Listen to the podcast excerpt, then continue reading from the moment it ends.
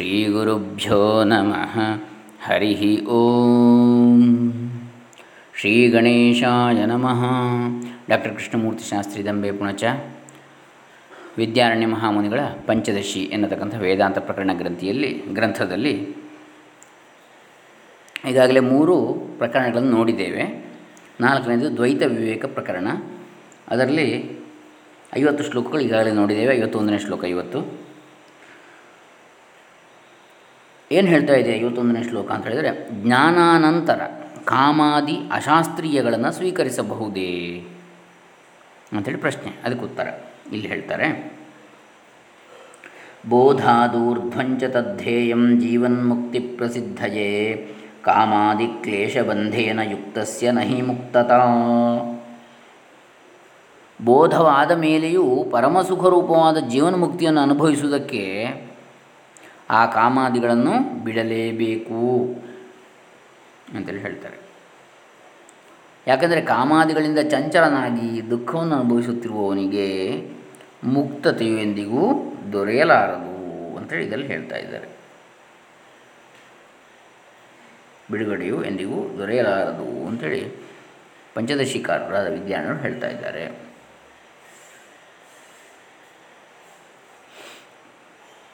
ಜ್ಞಾನೋದಯವಾದ ಮೇಲೂ ಜೀವನ್ಮುಕ್ತಿಯ ಸಿದ್ಧಿಗಾಗಿ ಅಶಾಸ್ತ್ರೀಯ ಮಾನಸ ಪ್ರಪಂಚವನ್ನು ಬಿಡಬೇಕು.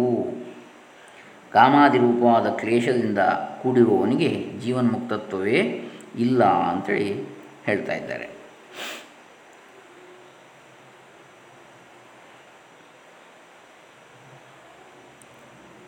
ಇದರ ತಾತ್ಪರ್ಯ ಏನು ಅಂತ ಕೇಳಿದರೆ, ಆತ್ಮಜ್ಞಾನವಾಗಬೇಕಾದರೆ ಮೊದಲು ಈ ಜೀವಕಲ್ಪಿತ ದ್ವೈತವನ್ನು ತ್ಯಜಿಸಬೇಕೆಂದು ಹೇಳಿದ್ದೀರಿ. ಆತ್ಮಜ್ಞಾನವಾದ ಮೇಲೆ ಅನಂತರ ಮತ್ತೆ ಈ ಕಾಮಕ್ರೋಧಗಳಿಗೆ ಒಳಗಾಗಿರಬಹುದಲ್ಲವೇ ಎಂದು ಯಾರಾದರೂ ಕೇಳಬಹುದು ಕೇಳಬಹುದು ಓಹೋ, ಹಾಗಲ್ಲ. ಆತ್ಮಜ್ಞಾನವಾದ ಮೇಲೆ ಈ ಕಾಮಕ್ರೋಧಾದಿಗಳಿಗೆ ಇರುವುದೇ ಇಲ್ಲ. ಆತ್ಮಜ್ಞಾನಿಗೆ ಇವೆಲ್ಲವೂ ಅಂಟಿಕೊಳ್ಳುವ ಪ್ರಶ್ನೆಯೇ ಇಲ್ಲ. ಅವು ಇನ್ನೂ ಉಳಿದಿದ್ದರೆ ಅವನು ಮುಕ್ತನಲ್ಲವೆಂದೇ ಹೇಳಬಹುದು. ಮುಕ್ತಿ ಎನ್ನುವುದು ಸತ್ತ ಮೇಲೆಯೇ ದೊರ ದೊರಕತಕ್ಕದ್ದಲ್ಲ. ಬದುಕಿರುವಾಗಲೇ ಮುಕ್ತನಾಗಬಹುದು. ಅವನನ್ನು ಜೀವನ್ಮುಕ್ತ ಅಂತೇಳಿ ಹೇಳ್ತಾರೆ. ಬದುಕಿರುವಾಗಲೇ ಮುಕ್ತನಾಗಿರುವವನನ್ನು ಜೀವನ್ಮುಕ್ತಿಯು ಶಾಸ್ತ್ರಸಮ್ಮತವಾದದ್ದು. ಜೀವನ್ಮುಕ್ತನಿಗೆ ಕಾಮಕ್ರೋಧಾದಿಗಳ ಕ್ಲೇಶವೇ ಇರುವುದಿಲ್ಲ. ಈ ಕ್ಲೇಶಗಳಿನ್ನೂ ಇದ್ದರೆ ಅವನು ಜೀವನ್ಮುಕ್ತನಲ್ಲವೆಂದೇ ತಿಳಿಯಬೇಕು ಅಂತೇಳಿ ಹೇಳ್ತಾರೆ. ಮುಂದೆ ಜೀವನ್ಮುಕ್ತಿರಿಯಮ್ಮಾಭೂಜ್ಜನ್ಮಾ ಭಾವೇ ತ್ವಹಂಕೃತಿ ತರ್ಹಿ ಜನ್ಮಾಪಿ ತೇಸ್ತ್ವೇವ ತೇ ಅಸ್ತು ಏವ ಸ್ವರ್ಗಮಾತ್ರಾತ್ ಕೃತಿ ಭವಾಂ ಅಂಥೇಳಿ ಇದು ಐವತ್ತ ಎರಡನೇ ಶ್ಲೋಕ ಹೇಳ್ತಕ್ಕಂಥ ವಿಚಾರ. ಹುಟ್ಟು ಸಾವುಗಳಿಂದ ಕೂಡಿದ ಸಂಸಾರದಿಂದ ನೋವು ಪಡೆದ ಸಾಧಕನಿಗೆ ಶಾಶ್ವತವಾದ ವಿದೇಹ ಮುಕ್ತಿ ದೊರೆತರಾಯಿತು. ಶರೀರವಿರುವವರೆಗೆ ಉಳಿಯುವ ಜೀವನ್ಮುಕ್ತಿಯಿಂದೇನು ಅಂತೇಳಿ ಪ್ರಶ್ನೆ ಮಾಡಿದರೆ, ನಿಮ್ಮ ಜೀವನ್ಮುಕ್ತಿ ದೊರೆಯದಿದ್ದರೆ ಹೋಗಲಿ, ನನಗೆ ಹುಟ್ಟು ಸಾವು ತಪ್ಪಿದ ತಪ್ಪಿದವಲ್ಲ ಸಾಕು ಎಂದರೆ ಒಳ್ಳೆಯದು. ನಿನಗೆ ಜನ್ಮ ಬಂದರಾದರೂ ಏನು? ಯಾಕಂದರೆ ಕೇವಲ ಸ್ವರ್ಗ ಪ್ರಾಪ್ತಿಯಿಂದಲೂ ನೀನು ಕೃತಕೃತ್ಯನಾಗ್ತೀಯ. ಮತ್ತು ಜನ್ಮ ಬಂದರೇನು ನಿನಗೆ? ಅಂದರೆ ಕಾಮಾದಿಗಳ ತ್ಯಾಗದಿಂದ ಮಾತ್ರ ಮುಕ್ತಿಯು ದೊರೆಯುವುದೆಂದು ಸಿದ್ಧವಾಗಿದೆ ಅಷ್ಟೇ. ಹಾಗೆ ಬಿಟ್ಟದ್ದಾದರೆ ಭೋಗಿಸಲು ಐಹಿಕ ವಿಷಯಗಳಲ್ಲಿ ಆಸ್ಥೆ ಉಳಿಯುವುದಿಲ್ಲ. ಆದ್ದರಿಂದ ನಮಗೆ ಜೀವನ್ಮುಕ್ತಿ ಸಿಗದಿದ್ದರೆ ಹೋಗಲಿ, ಹುಟ್ಟು ಸಾವು ತಪ್ಪಿದರೆ ವಿದೇಹ ಮುಕ್ತಿ ಎನ್ನಬಹುದಾಗಿದೆ. ಆದರೆ ತಪ್ಪಿದರೆ ಸಾಕು ಅಂತೇಳಿ. ಆದರೆ ಇಲ್ಲಿಯೂ ಒಂದು ಹಾನಿ ಇದೆ. ಏನಂದರೆ ವಿದೇಹ ಮುಕ್ತಿಯನ್ನು ಅಪೇಕ್ಷಿಸುವವರು ಪಾರಲೌಕಿಕ ಭೋಗಗಳನ್ನು ಬಿಡಬೇಕಾಗ್ತದೆ. ಜೀವನ್ಮುಕ್ತಿ ಬೇಕಾದರೆ ಇಹ ಲೌಕಿಕ ಭೋಗ ತ್ಯಾಗ, ವಿದೇಹ ಮುಕ್ತಿಯಲ್ಲಿ ಪಾರಲೌಕಿಕ ಭೋಗ ತ್ಯಾಗ, ಈ ಎರಡು ವಿಧದ ಭೋಗ ತ್ಯಾಗಕ್ಕೆ ಅಂಜುವ ನೀನು ಬರೀ ಸ್ವರ್ಗ ಸಿಕ್ಕರೆ ಸಾಕು ಎಂದು ಹೇಳಬಹುದು ಎಂಬ ಭಾವ ಇಲ್ಲಿ ಬರ್ತದೆ ಈ ಐವತ್ತೆರಡನೇ ಶ್ಲೋಕದಲ್ಲಿ. ಜೀವನ್ಮುಕ್ತಿ ನನಗೆ ಬೇಕಾಗಿಲ್ಲ, ಮುಂದಿನ ಜನ್ಮಗಳಿಂದ ಬಿಡುಗಡೆಯಾದರೆ ಸಾಕು ಎಂದು ಪೂರ್ವಪಕ್ಷಿ ಹೇಳಿದರೆ, ನಿನಗೆ ಮುಂದಿನ ಜನ್ಮವೂ ಬರದೆ ಹೋಗದು, ನೀನು ಸ್ವರ್ಗ ಮಾತ್ರದಿಂದಲೇ ಕೃತಕೃತ್ಯನಾಗಬೇಕು ಎಂಬುದು ಸಿದ್ಧಾಂತಿಯ ಉತ್ತರ. ಅದಕ್ಕೆ ಅಂದರೆ ಇಹಲೋಕದ ಸುಖವು ಹೋಗುತ್ತದೆಂಬ ಭಯದಿಂದ ಜೀವನ್ಮುಕ್ತಿಯನ್ನು ತ್ಯಜಿಸಿದರೆ, ಪರಲೋಕದ ಭೋಗವು ಹೋಗುತ್ತದೆ ಎಂಬ ಭಯದಿಂದ ವಿದೇಹ ಮುಕ್ತಿಯನ್ನು ತ್ಯಜಿಸಬೇಕಾಗ್ತದೆ. ಸ್ವರ್ಗವನ್ನು ಕೂಡ ನೀನು ಬಯಸಬಾರದು. ಇಹಾಮೂತ್ರ ಫಲಭೋಗ ವಿರಾಗ ಇರಲೇಬೇಕು ಮುಕ್ತನಾಗಬೇಕಿದ್ರೆ ಅಂಥೇಳಿ ಈ ಐವತ್ತೆರಡನೇ ಶ್ಲೋಕದ ತಾತ್ಪರ್ಯವನ್ನು ಇಲ್ಲಿ ಹೇಳ್ತಾರೆ. ಅಂದರೆ ನನಗೆ ಈ ಜೀವನ್ಮುಕ್ತಿ ಬೇಕಾಗಿಲ್ಲ, ಮುಖ್ಯವಾಗಿ ನನಗೆ ಈ ಸಂಸಾರದ ಕೋಟಲೆ ತಪ್ಪಬೇಕು, ಪುನಃ ನನಗೆ ಈ ಜನ್ಮ ಬೇಡ, ಆದ್ದರಿಂದ ನನಗೆ ವಿದೇಹ ಮುಕ್ತಿಯೊಂದೇ ಸಾಕು ಎಂದು ಒಬ್ಬನು ಹೇಳ್ಬೋದು. ಅವನಿಗೆ ನಾವು ಹೇಳುವುದೇನೆಂದರೆ, ಅಯ್ಯ ನಿನಗೆ ಈ ಕಾಮಕ್ರೋಧಗಳನ್ನು ಬಿಡಲು ಇಷ್ಟವಿಲ್ಲ. ಆದ್ದರಿಂದ ಜೀವನ್ಮುಕ್ತಿ ಬೇಡವೆಂದು ಸಾಯುವವರೆಗೂ ಸಂಸಾರವಿರಲಿ, ಕಾಮೋಪಭೋಗಗಳಿರಲಿ ಎಂದು ಹೇಳುತ್ತೀಯೇ. ನಿನ್ನ ಅಭಿಪ್ರಾಯ ತಿಳಿಯಿತು. ನಿನಗೆ ಭೋಗತೃಷ್ಣೆ ಬಹಳ ಇದೆ. ನೀನು ಸ್ವರ್ಗವನ್ನು ಬಯಸತಕ್ಕವನು, ಮುಕ್ತಿಯನ್ನಲ್ಲ. ಇಷ್ಟನ್ನು ತಿಳಿದುಕೋ, ಸ್ವರ್ಗವೂ ಶಾಶ್ವತವಲ್ಲ. ಕ್ಷೀಣೆ ಪುಣ್ಯ ಮರ್ತಿಲೋಕಂ ವಿಶತಿ ಎನ್ನುತ್ತದೆ ಶಾಸ್ತ್ರ, ವಿಶಂತಿ ಅಂತೇಳಿ. ಅಂದರೆ ಪುಣ್ಯವು ಕ್ಷಯಿಸಿದ ಕೂಡಲೇ ಸ್ವರ್ಗದಿಂದ ಕೆಳಗಿಳಿಯಲೇಬೇಕು ಭೂಲೋಕವನ್ನು. ಮತ್ತೆ ಈ ಭೂ ಭೂಲೋಕದಲ್ಲಿ ಹುಟ್ಟುವುದು ಎಂದಿಗೂ ನಿನಗೆ ತಪ್ಪುವುದಿಲ್ಲ. ಜೀವನ್ಮುಕ್ತಿ ಯಾಕೆ ಬೇಡ ನಿನಗೆ? ನಿನಗೆ ಸಂಸಾರ ವ್ಯಾಮೋಹ ತಪ್ಪಿಲ್ಲವೆಂದು ಸ್ಪಷ್ಟವಾಗ್ತದೆ ಅಂಥೇಳಿ ಇಲ್ಲಿ ಐವತ್ತೆರಡನೇ ಶ್ಲೋಕದ ತಾತ್ಪರ್ಯವನ್ನು ಹೇಳ್ತಾರೆ. ಕ್ಷಯಾತಿ ಕ್ಷಯ ಕ್ಷಯಾತಿಶಯ ದೋಷೇಣ ಸ್ವರ್ಗೋ ಹೇಯೋ ಯದಾ ತದಾ ಸ್ವಯಂ ದೋಷತಮಾತ್ಮಾಯಂ ಕಾಮಾದಿ ಖಿನ್ನ ಹೀಯತೆ ಅಂಥೇಳಿ ಐವತ್ತ ಮೂರನೇ ಶ್ಲೋಕ ಹೇಳ್ತಾ ಇದೆ. ಅಂದರೆ ಹೀಗಂದರೆ ನೀನು ಸ್ವರ್ಗ ಸುಖವು ಪುಣ್ಯ ತೀರಿದ ನಂತರ ಇಲ್ಲದಂತ ಆಗ್ತದೆ. ಕ್ಷಯದ ವಿವರಣೆ ಇದು. ಕ್ಷಯ ಅತಿಶಯ ದೋಷೇಣ ಸ್ವರ್ಗ ಹೇಯ ಯದಾ ತದಾ, ಯಾವಾಗ ಪುಣ್ಯ ಕ್ಷಯಿಸಿ ಆಗುವಾಗ ಸ್ವರ್ಗವೂ ಕೂಡ ಸ್ವರ್ಗ ಸುಖವು ಮುಗಿದು ಹೋಗ್ತದೋ, ಮತ್ತು ಅದಕ್ಕಿಂತ ಹೆಚ್ಚಿನ ಸುಖೋಪಭೋಗಗಳಿವೆ. ಸ್ವರ್ಗ ಸುಖವು ಪುಣ್ಯ ತೀರಿದ ನಂತರ ಇಲ್ಲ ಆಗ್ತದೆ, ಅದಕ್ಕಿಂತ ಇಲ್ಲದಂತಾಗ್ತದೆ. ಅದಕ್ಕಿಂತ ಹೆಚ್ಚಿನ ಸುಖೋಪಭೋಗಗಳು ಇವೆ. ಅತಿಶಯದ ವಿವರಣೆ ಇದು. ಕ್ಷಯ ಅತಿಶಯ ಕ್ಷಯ ಅಂತೇಳಿ ಹೇಳಿದರೆ ಸ್ವರ್ಗ ಸುಖವು ಪುಣ್ಯ ತೀರಿದ ನಂತರ ಇಲ್ಲವಾಗ್ತದೆ. ಅದಕ್ಕಿಂತ ಹೆಚ್ಚಿನ ಸುಖ ಉಪಭೋಗಗಳು ಅತಿಶಯ. ಹೀಗೆ ಎರಡು ದೋಷಗಳಿಂದ ಕೂಡಿರುವುದರಿಂದ ಅದು ಬೇಡವೆನ್ನುವುದಾದರೆ ಮೂರ್ತಿಮಂತ ದೋಷಗಳ ಪುಂಜವಾದ ಸಾಕಾರ ದೋಷಗಳ ಪುಂಜವಾದ ಹಾಗೂ ಪುರುಷಾರ್ಥ ನಾಶಕವಾದ ಕಾಮವೇ ಮೊದಲಾದ ತೀವ್ರ ಮಂದ ಪ್ರಪಂಚವು ಬಿಡ ಬಿಡತಕ್ಕದ್ದಲ್ಲವೇ. ಸ್ವಯಂ ದೋಷದಮಾತ್ಮ ಅಯಂ ಕಾಮಾದಿ ಕಿಂ ನ ಹೀಯತೆ. ಪಾರಲೌಕಿಕ ಸುಖಭೋಗಗಳೇ ಬಿಡಬೇಕು ಅಂತ ಹೇಳುವಾಗ ಇಹಲೋಕದ ಕಾಮಾದಿಗಳನ್ನು ಬಿಡಬಾ ಬಿಡತಕ್ಕದ್ದೇ ಅಲ್ವೇ ಅದು ಕೂಡ ಅಂಥೇಳಿ. ಅಂದರೆ ಆರೋಗ್ಯಶಾಲಿ ಆದ ಮೇಲೆ ಪಥ್ಯವೇಕೆ ಎಂದಂತೆ ಕಾಮಾದಿಗಳನ್ನು ಬಿಡಬೇಕೇ ಬಿಡಬೇಕೆಂಬ ಹಠವೇಕೆ. ಆರೋಗ್ಯಶಾಲಿ ಆದ ಮೇಲೆ ಆರೋಗ್ಯ ಉಂಟಾದ ಮೇಲೆ ಪಥ್ಯ ಯಾಕೆ ಅಂತೇಳಿ ಕೇಳಿದರೆ ಫುಲ್ ಮತ್ತೆ ಆರೋಗ್ಯಕ್ಕೆ ಇಡಬಾರ್ದಲ್ಲ. ಹಾಗಾಗಿ ಕಾಮಾದಿಗಳನ್ನು ಬಿಡಬೇಕು ಎನ್ನತಕ್ಕಂಥ ಹಠ ಯಾಕೆ ಅಂತೇಳಿ ಪ್ರಶ್ನೆ ಮಾಡ್ತಾನೆ ಗೋರುಭಕ್ಷಿ ಒಮ್ಮೆ ಬ್ರಹ್ಮಜ್ಞಾನ ಆದಮೇಲೆ ಅಂಥೇಳಿ. ಆಗ ಇಲ್ಲಿ ಹೇಳ್ತಾರೆ ಮುಂದಿನ ಐವತ್ತ ನಾಲ್ಕನೇ ಶ್ಲೋಕದಲ್ಲಿ, ಅಂದರೆ ವೈರಾಗ್ಯವೇ ಮೊದಲಾದವುಗಳ ಸಂಪಾದನೆಗಾಗಿ ಅನರ್ಥಕ್ಕೆ ಕಾರಣವಾದ ಕಾಮಾದಿಗಳನ್ನು ಬಿಡಬೇಕಾದರೂ ಐಹಿಕ ಭೋಗ ಮಾತ್ರಕ್ಕೆ ಉಪಯೋಗವಾದ ಕಾಮಾದಿಗಳನ್ನು ಗ್ರಹಿಸಿದರೆ ದೋಷವೇನು ಎಂಬುದಕ್ಕೆ ಪರಿಹಾರವನ್ನು ಹೇಳ್ತಾರೆ. ತತ್ವಂ ಬುದ್ಧ್ವಾಪಿ ಕಾಮಾದೀನ್ ನಿಶ್ಶೇಷನ್ನ ಜಹಾತಿ ಚೇತ್ ಯಥೇಷ್ಟಾಚರಣಂತೆ ಸ್ಯಾತ್ ಕರ್ಮಶಾಸ್ತ್ರಾತಿಲಂಘಿನಃ ಅಂಥೇಳಿ ಐವತ್ತ ನಾಲ್ಕನೇ ಶ್ಲೋಕ ಹೇಳ್ತಾ ಇದೆ.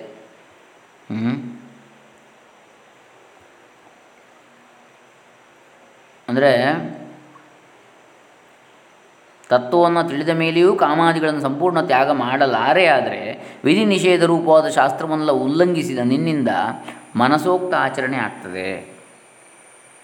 ಅಂದರೆ ನಾನು ತತ್ವವನ್ನು ತಿಳಿದವನೆಂಬ ಅಭಿಮಾನದಿಂದ ಕರ್ಮಶಾಸ್ತ್ರವನ್ನು ಮೀರಿ ಕಾಮಾದಿಗಳಿಗೆ ವಶನಾಗುವುದರಿಂದ ನೀನು ಮನಸ್ಸಿಗೆ ಬಂದಂತೆ ನಡೆಯುವವನಾಗುವೆ ಅಂಥೇಳಿ ಇದರ ಭಾವ.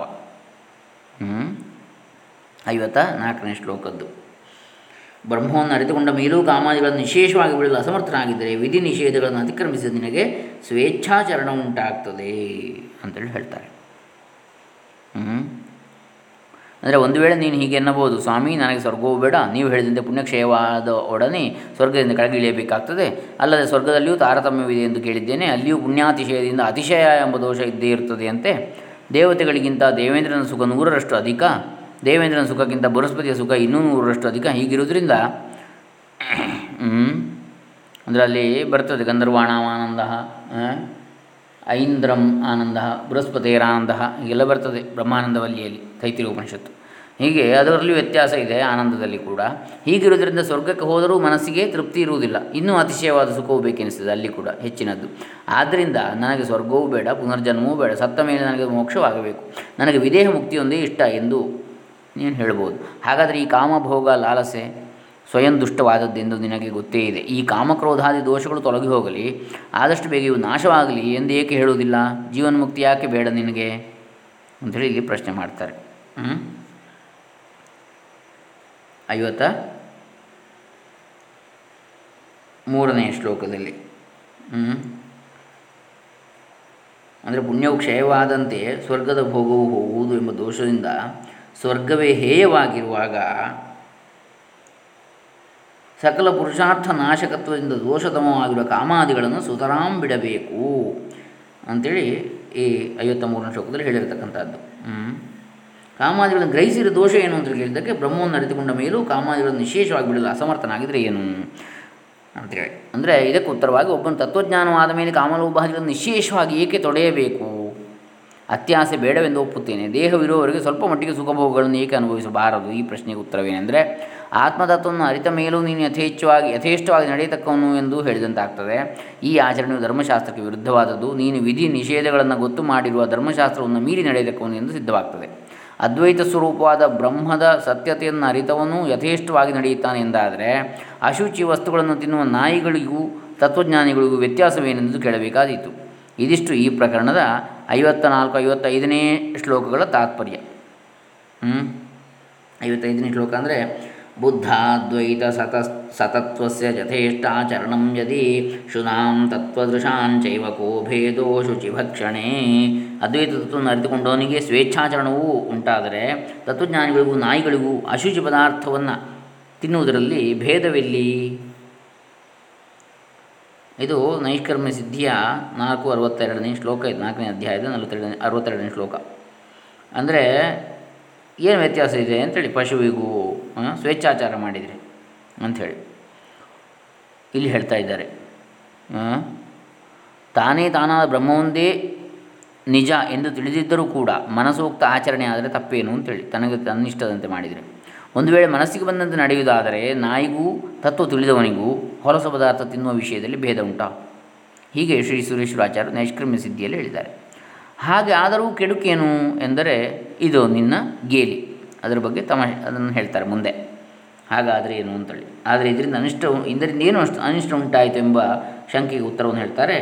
ಬೋಧಾತ್ ಪುರ ಮನೋದೋಷ ಮಾತ್ರಾತ್ ಕ್ಲಿಷ್ಣಾಸ್ಯಥಾಧುನಾ ಅಶೇಷ ಲೋಕ ನಿಂದಾ ಚೇತ್ಯಹೋತೆ ಬೋಧವೈಭವಂ ಅಂಥೇಳಿ ಮುಂದಿನ ಶ್ಲೋಕದಲ್ಲಿ ಬರ್ತದೆ. ಇದನ್ನು ನೋಡುವ ಮೊದಲು ನಾವೀಗ ಈ ಹಿಂದಿನ ಐವತ್ತ ನಾಲ್ಕು ಐವತ್ತೈದನೇ ಶ್ಲೋಕದ ತಾತ್ಪರ್ಯವನ್ನು ನೋಡೋದಿದ್ದರೆ ಇಲ್ಲಿ ಕೆಲವು ವಿಷಯಗಳಿದೆ. ಬ್ರಹ್ಮಜ್ಞಾನವು ಪರೋಕ್ಷ ಅಪರೋಕ್ಷ ಎಂದೆರಡು ವಿಧ. ವೇದಾಂತ ಶಾಸ್ತ್ರವನ್ನು ಕೂಲಂಕಷವಾಗಿ ಅಧ್ಯಯನ ಮಾಡಿದವರಿಗೆ ಸಿದ್ಧಾಂತದ ಸ್ವರೂಪವೇನೆಂದು ಸ್ಪಷ್ಟವಾಗಿ ಗೊತ್ತಾಗ್ತದೆ. ಬುದ್ಧಿಯ ಕಸರತ್ತಿನಿಂದ ಗಳಿಸಿಕೊಂಡ ಜ್ಞಾನವಿದು. ಇದು ಹೃದಯಕ್ಕೆ ನಾಟಿ ನರನಾಡಿಗಳಲ್ಲಿ ಇಳಿದಿರುವುದಿಲ್ಲ. ಈ ಜ್ಞಾನವು ಪರೋಕ್ಷವಾದದ್ದು. ವಿದ್ವತ್ ಸಭೆಗಳಲ್ಲಿ ವಾದ ಮಾಡಿ ಜಯಗಳಿಸಲು ಉಪಯುಕ್ತವಾದದ್ದು. ಈ ಜ್ಞಾನವನ್ನು ಪಡೆದವನು ಪರೋಕ್ಷ ಜ್ಞಾನಿ. ಅವನ ನಡತೆಯಲ್ಲಿ ಕಾಮಕ್ರೋಧ ಸ್ವಾರ್ಥಾದಿಗಳು ತುಂಬಿಕೊಂಡಿದ್ದರೆ ಆಶ್ಚರ್ಯವಿಲ್ಲ. ಈ ಎರಡು ಶ್ಲೋಕಗಳಲ್ಲಿ ಬ್ರಹ್ಮಜ್ಞಾನಿ ಎಂದರೆ ಇಂತಹ ಪರೋಕ್ಷ ಜ್ಞಾನಿ ಎಂದು ತಿಳಿಯಬೇಕು. ಯಾವಾತನಿಗೆ ಗುರುದೇವತಾನುಗ್ರಹದಿಂದ ಬ್ರಹ್ಮಜ್ಞಾನವು ಪ್ರಾಪ್ತವಾಗುತ್ತದೆಯೋ, ಹೃದಯದ ಆಳಕ್ಕೆ ಇಳಿದು ಅನುಭವಕ್ಕೆ ಬಂದಿರುತ್ತದೆಯೋ ಅವನು ಅಪರೋಕ್ಷ ಜ್ಞಾನಿ. ಆತನು ಹಿಂದೆ ಹೇಳಿದ ಶಂಕೆಗಳನ್ನು ಎತ್ತುವುದೇ ಇಲ್ಲ. ಆತನು ಶಾಂತನೂ ಸಮಾಹಿತನೂ ಆಗಿರ್ತಾನೆ. ಕಾಮಕ್ರೋಧಾದಿಗಳನ್ನು ಅವನು ತ್ಯಜಿಸ್ತಾನೆ ಎನ್ನುವುದಕ್ಕಿಂತ ಅವೆಲ್ಲವೂ ತಾನಾಗಿ ಅವನನ್ನು ಬಿಟ್ಟು ಓಡಿ ಹೋಗ್ತವೆ ಎನ್ನುವುದೇ ಸರಿ. ಸಹಜ ವೈರಾಗ್ಯವನಿಗೆ ಸಿದ್ಧಿಯಾಗಿರ್ತದೆ. ಆತನಿಗೆ ಯಾವ ವಿಧಿ ನಿಷೇಧಗಳು ಇಲ್ಲ. ವಿಧಿ ನಿಷೇಧಗಳಿಗೆ ಅವನು ಪಾತ್ರನೇ ಅಲ್ಲ. ಅವನಲ್ಲಿ ಯಥೇಷ್ಟ ಆಚರಣೆಯೂ ಇರುವುದಿಲ್ಲ. ಯಾವ ಕೆಟ್ಟ ಕೆಲಸವೂ ಅವನಿಂದ ನಡೆಯುವುದಿಲ್ಲ. ಎಲ್ಲ ಬಯಕೆಗಳು ನೀಗಿ ಹೋದಾಗ, ಅಹಂಕಾರಾದಿಗಳು ತೊಲಗಿ ಹೋದಾಗ ಅವನು ಯಾವ ಉದ್ದೇಶದಿಂದ ಕೆಟ್ಟ ಕೆಲಸವನ್ನು ಮಾಡ್ತಾನೆ? ತತ್ವಜ್ಞಾನಿಗೆ ಯಾವ ಉದ್ದೇಶವೂ ಇರುವುದಿಲ್ಲ. ಪ್ರಾರಬ್ಧ ಕರ್ಮವು ಸ್ವಲ್ಪ ಉಳಿದಿರುವುದರಿಂದ ಜೀವನ್ಮುಕ್ತನು ದೇಹಯಾತ್ರೆಯೊಂದನ್ನು ನಡೆಸಬೇಕಾಗ್ತದೆ. ಶರೀರ ಯಾತ್ರಾಪಿ ಜತೆ ಅಂಥೇಳಿ ಬರ್ತದೆ ಭಗವದ್ಗೀತೆಯಲ್ಲಿ. ಇನ್ನು ಲೋಕಸಂಗ್ರಹಕ್ಕಾಗಿ ಜ್ಞಾನಿಯು ಕಾರ್ಯೋನ್ಮುಖನಾಗುವುದು ಉಂಟು. ಆದರೂ ಅವನು ದುಷ್ಕೃತ್ಯಗಳಲ್ಲಿ ಎಂದಿಗೂ ತೊಡಗುವುದಿಲ್ಲ. ಈಗ ಇಲ್ಲೊಂದು ಪ್ರಶ್ನೆ ಹುಟ್ಟುತ್ತದೆ. ಜೀವನ್ಮುಕ್ತನಿಂದ ಮೇಲೆ ಅವನು ಅಪರೋಕ್ಷ ಜ್ಞಾನಿಯೆಂದೇ ಆಗ್ತದೆ. ಅವನು ನಿಜವಾಗಿಯೂ ಬ್ರಹ್ಮಜ್ಞಾನಿಯೇ. ಪ್ರಾರಬ್ಧದ ಅವಶೇಷದಿಂದ ದೇಹ ಉಳಿದಿರುತ್ತದೆ. ಜೀವನ್ಮುಕ್ತನು ಸಹ ಪ್ರಾರಬ್ಧ ವಶದಿಂದ ರೋಗಾದಿ ಕ್ಲೇಶಗಳನ್ನು ಅನುಭವಿಸುತ್ತಾನೆ ಎಂಬುದು ಶಾಸ್ತ್ರಸಿದ್ಧವಾಗಿದೆ.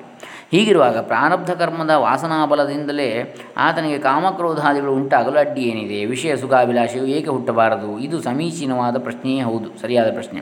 ಇದಕ್ಕೆ ಯೋಗವಾಸಿಷ್ಠದಲ್ಲಿ ಸಮಾಧಾನವನ್ನು ನೀಡಿದ್ದಾರೆ. ಪ್ರಾರಬ್ಧ, ಆಗಾಮಿ, ಸಂಚಿತ ಎಂಬ ಮೂರು ಬಗೆಯ ಕರ್ಮ ಸಂಸ್ಕಾರಗಳನ್ನು ಮನುಷ್ಯನೇ ಗಳಿಸಿಕೊಂಡಿರ್ತಾನೆ. ಪೂರ್ವಜನ್ಮದ ಸಂಸ್ಕಾರಕ್ಕೆ ದೈವ ಅಂತೇಳಿ ಹೇಳ್ತಾರೆ. ಅದನ್ನೇ ದೈವಂ ಪುರುಷಕಾರೇಣ ಅಂತೇಳಿ ವಿಧಿ ರೂಪದಲ್ಲಿ ಬರತಕ್ಕಂಥದ್ದು. ಅದೇ ಪೂರ್ವ ಜನ್ಮದ ಸಂಸ್ಕಾರ. ಅದು ಪುರುಷ ಪ್ರಯತ್ನದಿಂದ ಬಂದದ್ದೇ ಸರಿ, ಆದರೆ ಅದು ಪರೋಕ್ಷ. ಈಗ ನಾವು ಮಾಡುವ ಕರ್ಮವು ಪ್ರತ್ಯಕ್ಷ. ಈ ಪ್ರತ್ಯಕ್ಷವು ದೈವವೆಂಬ ಪ್ರಾಚೀನ ಕರ್ಮಕ್ಕಿಂತ ಪ್ರಬಲವಾದದ್ದು. ಈ ಪೌರುಷದಿಂದ ಪ್ರಾಚೀನ ಕರ್ಮವೆಂಬ ದೈವವನ್ನು ಗೆಲ್ಲಬೇಕು. ಆದ್ದರಿಂದ ಜೀವವಿರುವಾಗಲೇ ಜ್ಞಾನೋದಯವಾಗ್ತದೆ. ಆಗ ತನ್ನ ಪ್ರಯತ್ನದಿಂದ ಪ್ರಾಚೀನ ಕರ್ಮವನ್ನು ಜಯಿಸಬೇಕು. ಹೀಗೆ ಜೀವನ್ಮುಕ್ತಿಯ ಸ್ಥಿತಿಯಲ್ಲಿಯೇ ಪ್ರಾರಬ್ಧ ಕರ್ಮವು ಕಾಮಕ್ರೋಧಗಳನ್ನು ಉಂಟು ಮಾಡುವ ಸಂದರ್ಭ ಉಂಟು. ಆಗ ಪುರುಷಕಾರದಿಂದ ಆ ಕರ್ಮವಾಸನೆಯನ್ನು ತಳ್ಳಿ ಹಾಕಬೇಕು ಎಂಬ ಅಭಿಪ್ರಾಯದಿಂದ ಈ ಎರಡು ಶ್ಲೋಕಗಳು ಐವತ್ನಾಲ್ಕು ಐವತ್ತೈದು ಉಕ್ತವಾಗಿವೆ ಅಂತೇಳಿ ಯೋಚಿಸಲು ಸಾಧ್ಯವಿದೆ. ಆದ್ದರಿಂದಲೇ ಮುಂದಿನ ಶ್ಲೋಕಗಳು ಸಮಂಜಸವಾಗಿ ಹೊಂದಿಕೊಳ್ಳುತ್ತವೆ. ಈಗ ಐವತ್ತಾರನೇ ಶ್ಲೋಕ ಏನು ಹೇಳಿದೆ? ಬೋಧಾತ್ ಪುರಾ ಮನೋದೋಷ ಮಾತ್ರಾತ್ ಕ್ಲಿಷ್ಣಾಸಿ ಅಥಾಧುನಾ ಅಶೇಷ ಲೋಕನಿಂದ ಚೇತ್ಯಹೋ ತೇ ಬೋಧವೈಭವಂ. ಹಾಗೆ ಆದರೂ ಕೆಡುಕೆ ಏನು ಅಂತೇಳಿ ಕೇಳಿದರೆ, ಯಥೇ ಯಥೇಚ್ಛೆಯಾಗಿ ನಡೆಕೊಂಡ್ರೆ ಜ್ಞಾನವಾಗುವುದಕ್ಕಿಂತ ಮೊದಲು ಆಶಯ ಮೊದಲಾದ ಮನಸ್ಸಿನ ದೋಷಗಳಿಂದ ದುಃಖವನ್ನು ಅನುಭವಿಸುತ್ತಿದ್ದೆ. ಈಗ ಎಲ್ಲ ಜನರ ನಿಂದೆಯೂ ಕೂಡಿತು. ಆಹಾ, ನಿನ್ನ ಬೋಧ ವೈಭವ ಎಂಥದ್ದು, ನಿನ್ನ ಜ್ಞಾನದ ವೈಭವ ಅಂಥೇಳಿ. ಅಂದರೆ ಕಾಮಾದಿಗಳಿಂದ ಪಡುವ ಕಷ್ಟವನ್ನು ಮೊದಲಿತ್ತು, ಈಗ ಲೋಕ ನಿಂದೆ ಸಹಿಸುವ ಕಾಟವೊಂದು ಕೂಡಿತು ಅಂತ ಹೇಳ್ತಾರೆ. ಇದು ಐವತ್ತ ಐದನೆಯ ಶ್ಲೋಕ. ಯಾಕಂದರೆ ಅಷ್ಟು ಬೋಧನೆ ಮಾಡತಕ್ಕಂಥವನು ಹೀಗೆ ಮಾಡಿದ ಅಂಥೇಳಿ. ಜ್ಞಾನ ಉಂಟಾಗುವುದಕ್ಕೆ ಮೊದಲು ಮನೋದೋಷದಿಂದ ಮಾತ್ರ ಕಷ್ಟಪಡ್ತಾ ಇದ್ದೆ, ಕಾಮಕ್ರೋಧಾದಿ ಚಿತ್ತ ದೋಷಗಳಿಂದ. ಈಗ ಜ್ಞಾನೋದಯ ಆದ ಮೇಲೆ ಎಲ್ಲ ಜನರ ನಿಂದೆಯನ್ನು ಪಡೆದಿರುವೆ. ಅಹೋ, ಇದು ನಿನ್ನ ಜ್ಞಾನ ವೈಭವ ಅಂಥೇಳಿ ಇಲ್ಲಿ ಟೀಕಿಸ್ತಾರೆ. ತತ್ವಜ್ಞಾನ ಹುಟ್ಟುವ ಮೊದಲು ಕಾಮಕ್ರೋಧಗಳೇ ಮೊದಲಾದ ಮನೋದೋಷಗಳಿಂದ ನೀನು ಕ್ಲೇಷಗಳನ್ನು ಅನುಭವಿಸುತ್ತಿದ್ದೆ. ಈಗ ತತ್ವಜ್ಞಾನವಾದ ಮೇಲೆ ನೀನು ಕಾಮಕ್ರೋಧಗಳಿಗೆ ಒಳಗಾಗುವುದಾದರೆ ಆ ಕ್ಲೇಷಗಳೊಡನೆ ಯಥೇಷ್ಟವಾಗಿ ನಡೆಯುತ್ತಿದ್ದೀಯೇ ಎಂಬ ಲೋಕ ನಿಂದೆಗೆ ಒಳಗಾಗಿ ಹಾಸ್ಯಾಸ್ಪದನಾಗುತ್ತಿದೆಯೇ.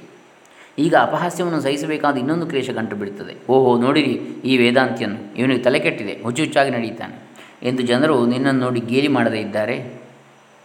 ಅವರು ನಗುವುದಿಲ್ವೇ? ಇದೇ ನಿನ್ನ ಜ್ಞಾನ ವೈಭವದ ಫಲವೇ ಅಂದರೆ ಮನಮಟ್ಟು ಅಂತ ಹೇಳ್ತಾರೆ ಇಲ್ಲ ಐವತ್ತ ಆರನೇ ಶ್ಲೋಕದಲ್ಲಿ. ಈಗ ಐವತ್ತ ಏಳನೇ ಶ್ಲೋಕ. ಹಾಗಾದರೆ ಏನು ಮಾಡಬೇಕು? ಈಗ ವಿಡ್ವರಾಹಾದಿತುಲ್ಯತ್ವಂ ಮಾಕಾಂಕ್ಷೀಸ್ತತ್ವವಿದ್ಭವಾನ್ ಸರ್ವಧೀ ದೋಷ ಸಂತ್ಯಾಗಾಲ್ಲೋಕೈ ಪೂಜ್ಯಸ್ವದೇವವತ್. ಬ್ರಹ್ಮಜ್ಞಾನಿಯಾದ ನೀನು ಅಂದರೆ ನೀನು ತತ್ವವನ್ನು ತಿಳಿದವನು.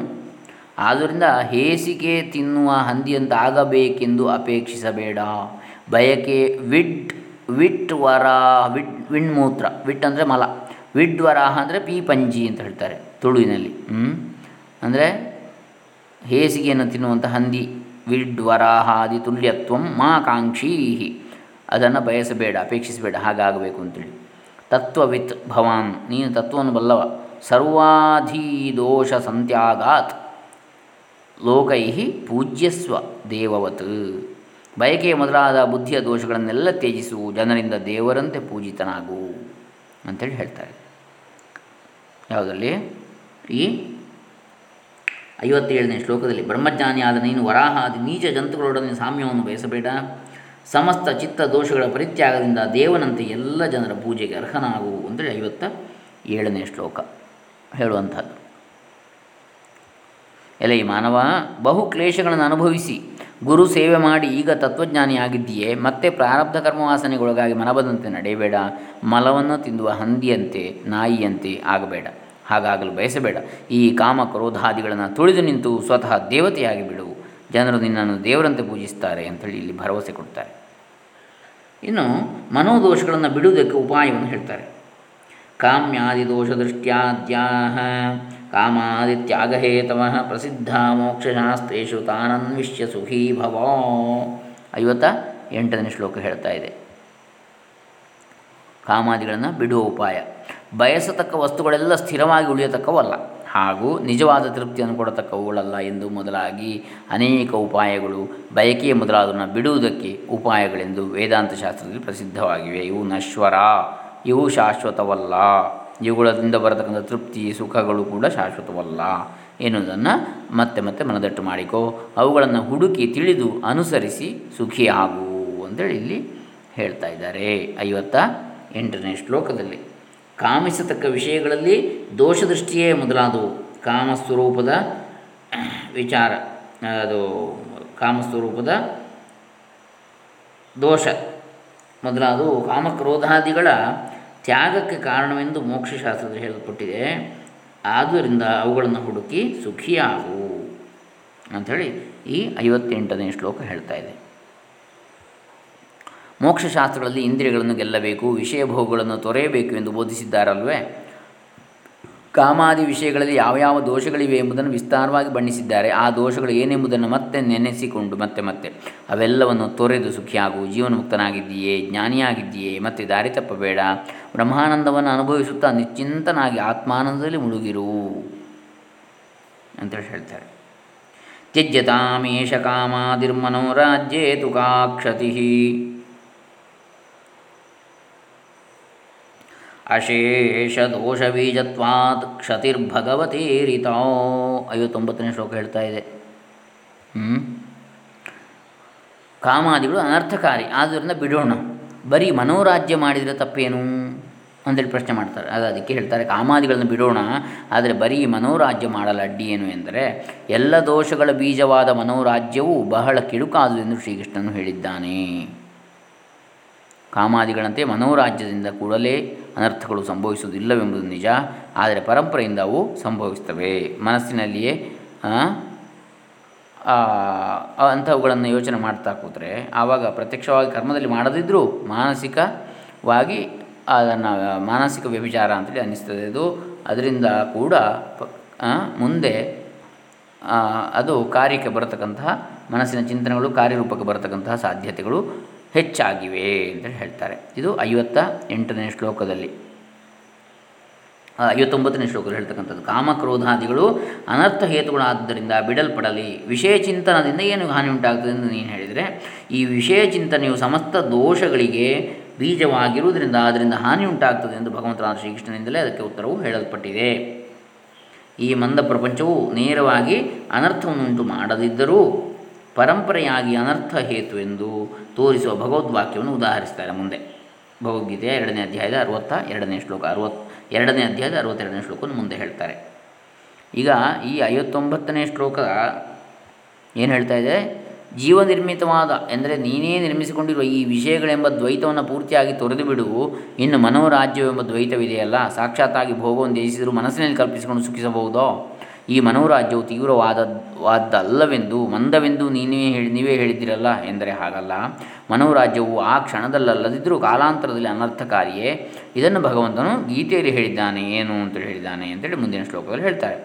ಧ್ಯಾಯತೋ ಅಂದರೆ ಧ್ಯಾಯತೋ ವಿಷಯಾನ್ ಪುಂಸಃ ಸಂಗಸ್ತೇಷು ಉಪಜಾಯತೆ ಸಂಗಾತ್ ಸಂಜಾಯತೆ ಕಾಮಃ ಕಾಮಾತ್ ಕ್ರೋಧೋಭಿಜಾಯತೆ ಅಂತೇಳಿ ಹೇಳ್ತಾನೆ ಮುಂದಿನ ಶ್ಲೋಕವನ್ನು. ಅಂದರೆ ಆ ಪರಂಪರೆ ಹೇಗೆ ಎಂಬುದಕ್ಕೆ ಶ್ರೀಕೃಷ್ಣನ ವಚನ. ಅಂದರೆ ಮನಸ್ಸಿನಲ್ಲಿ ಚಿಂತನೆ ಮಾಡಿದರೆ ಆ ಕರ್ಮ ಕಾಮ ಕರ್ಮಗಳನ್ನು ಆಚರಣೆ ಮಾಡದಿದ್ದರೂ ಮನಸ್ಸಿನಲ್ಲಿ ಮಾತ್ರ ಚಿಂತನೆ ಮಾಡಿದರೆ ಏನಾಗ್ತದೆ? ಅದೊಂದು ಪರಂಪರೆಯನ್ನು ಸೃಷ್ಟಿ ಮಾಡ್ತದೆ. ಏ ಯಾವ ಪರಂಪರೆ ಇದು ಅಂತ ಹೇಳಿದರೆ, ವಿಷಯಗಳನ್ನು ಮನಸ್ಸಿನಲ್ಲಿ ಚಿಂತಿಸುವ ಪುರುಷನಿಗೆ ಅದರಲ್ಲಿ ಆಸಕ್ತಿ ಹುಟ್ಟುತ್ತದೆ. ಆಸಕ್ತಿಯಿಂದ ಆಶೆಯು ಪ್ರಬಲವಾಗ್ತದೆ, ಆಶೆಯಿಂದ ಕ್ರೋಧವು ಹುಟ್ಟುತ್ತದೆ. ಈ ರೀತಿಯಾಗಿ ಒಂದಕ್ಕೊಂದು ಅದು ಕೊಂಡಿಯಾಗಿ ಬಿಡ್ತದೆ ಅಂಥೇಳಿ ಇಲ್ಲಿ ಹೇಳ್ತಾ ಇದ್ದಾರೆ. ಈಗ ಐವತ್ತೊಂಬತ್ತನೇ ಶ್ಲೋಕ ಏನು ಹೇಳ್ತಾ ಇದೆ ಮುಂದಿನ ಇದರಲ್ಲಿ ಅಲ್ಲ, ಅರುವತ್ತು ಶ್ಲೋಕಗಳನ್ನು ನಾವೀಗ ನೋಡಿದ ಹಾಗಾಯಿತು. ಇನ್ನು ಮುಂದೆ ಮುಂದಿನ ಇದನ್ನು ಇವತ್ತೇ ನೋಡೋಣ ಏನಾಯ್ತೀಗ. ಈ ಮನೋರಾಜ್ಯಕ್ಕೆ ಪರಿಹಾರವನ್ನು ಈಗ ಹೇಳ್ತಾರೆ ಅರುವತ್ತ ಒಂದನೇ ಶ್ಲೋಕದಲ್ಲಿ. ಹೇಗೆ? ಶಕ್ಯಂಜೇತು ಮನೋರಾಜ್ಯಂ ನಿರ್ವಿಕಲ್ಪಸಮಾಧಿತಃ ಸುಸಂಪಾದಃ ಕ್ರಮಾತ್ ಸೋಪಿ ಸವಿಕಲ್ಪಸಮಾಧಿನಾ. ಅಂದರೆ ಈ ಮನೋರಾಜ್ಯವು ನಿರ್ವಿಕಲ್ಪ ಸಮಾಧಿ ಯೋಗದಿಂದ ಗೆಲ್ಲಲು ಸಾಧ್ಯವಿದೆ. ಈ ನಿರ್ವಿಕಲ್ಪ ಸಮಾಧಿಯನ್ನು ಸವಿಕಲ್ಪ ಸಮಾಧಿ ಯೋಗದ ಯೋಗದಿಂದ ಕ್ರಮಕ್ರಮವಾಗಿ ಪಡೆಯಬಹುದು. ನಿರ್ವಿಕಲ್ಪ ಸಮಾಧಿಯಿಂದ ಈ ವಿಷಯ ಚಿಂತನೆಯನ್ನು ಜಯಿಸಲು ಸಾಧ್ಯವಾಗ್ತದೆ. ಆ ನಿರ್ವಿಕಲ್ಪ ಸಮಾಧಿಯನ್ನು ಸವಿಕಲ್ಪ ಸಮಾಧಿಯಿಂದ ಕ್ರಮವಾಗಿ ಸಂಪಾದಿಸಬಹುದು ಅಂತೇಳಿ ಹೇಳ್ತಾರೆ ಅರುವತ್ತ ಒಂದನೆಯ ಶ್ಲೋಕದಲ್ಲಿ.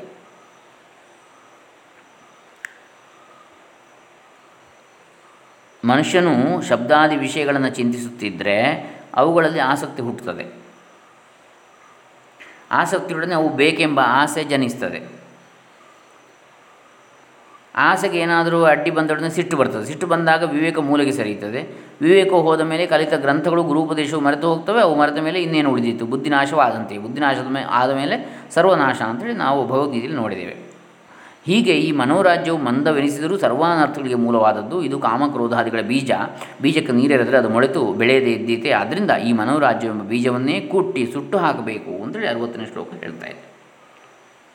ಈ ಮನೋರಾಜ್ಯವನ್ನು ಜಯಿಸುವುದಕ್ಕೆ ಉಪಾಯವಿದೆ. ಏನದು? ಅರವತ್ತೊಂದನೇ ಶ್ಲೋಕದಲ್ಲಿ ಹೇಳ್ತಾರೆ, ನಿರ್ವಿಕಲ್ಪಕ ಸಮಾಧಿಯೇ ಮನೋರಾಜ್ಯವನ್ನು ಜಯಿಸುವ ಮಾರ್ಗ.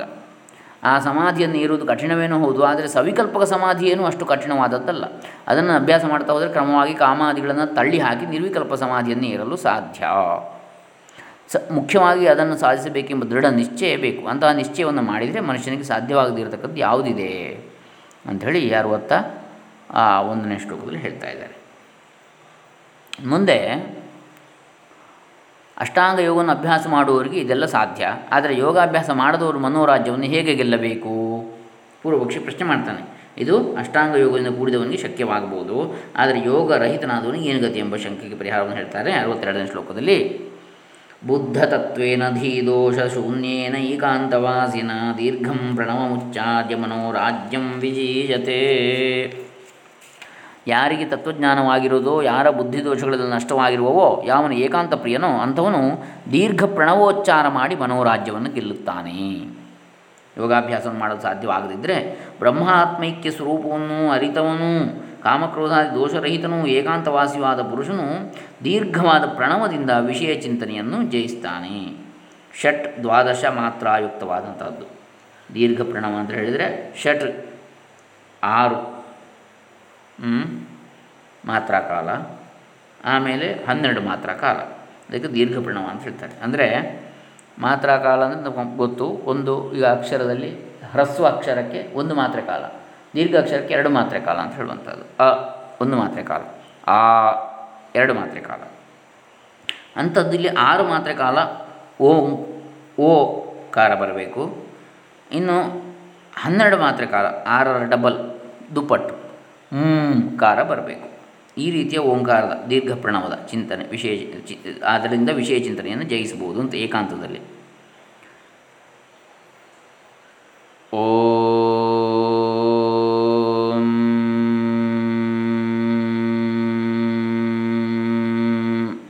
ಇಷ್ಟಾಗಬೇಕು.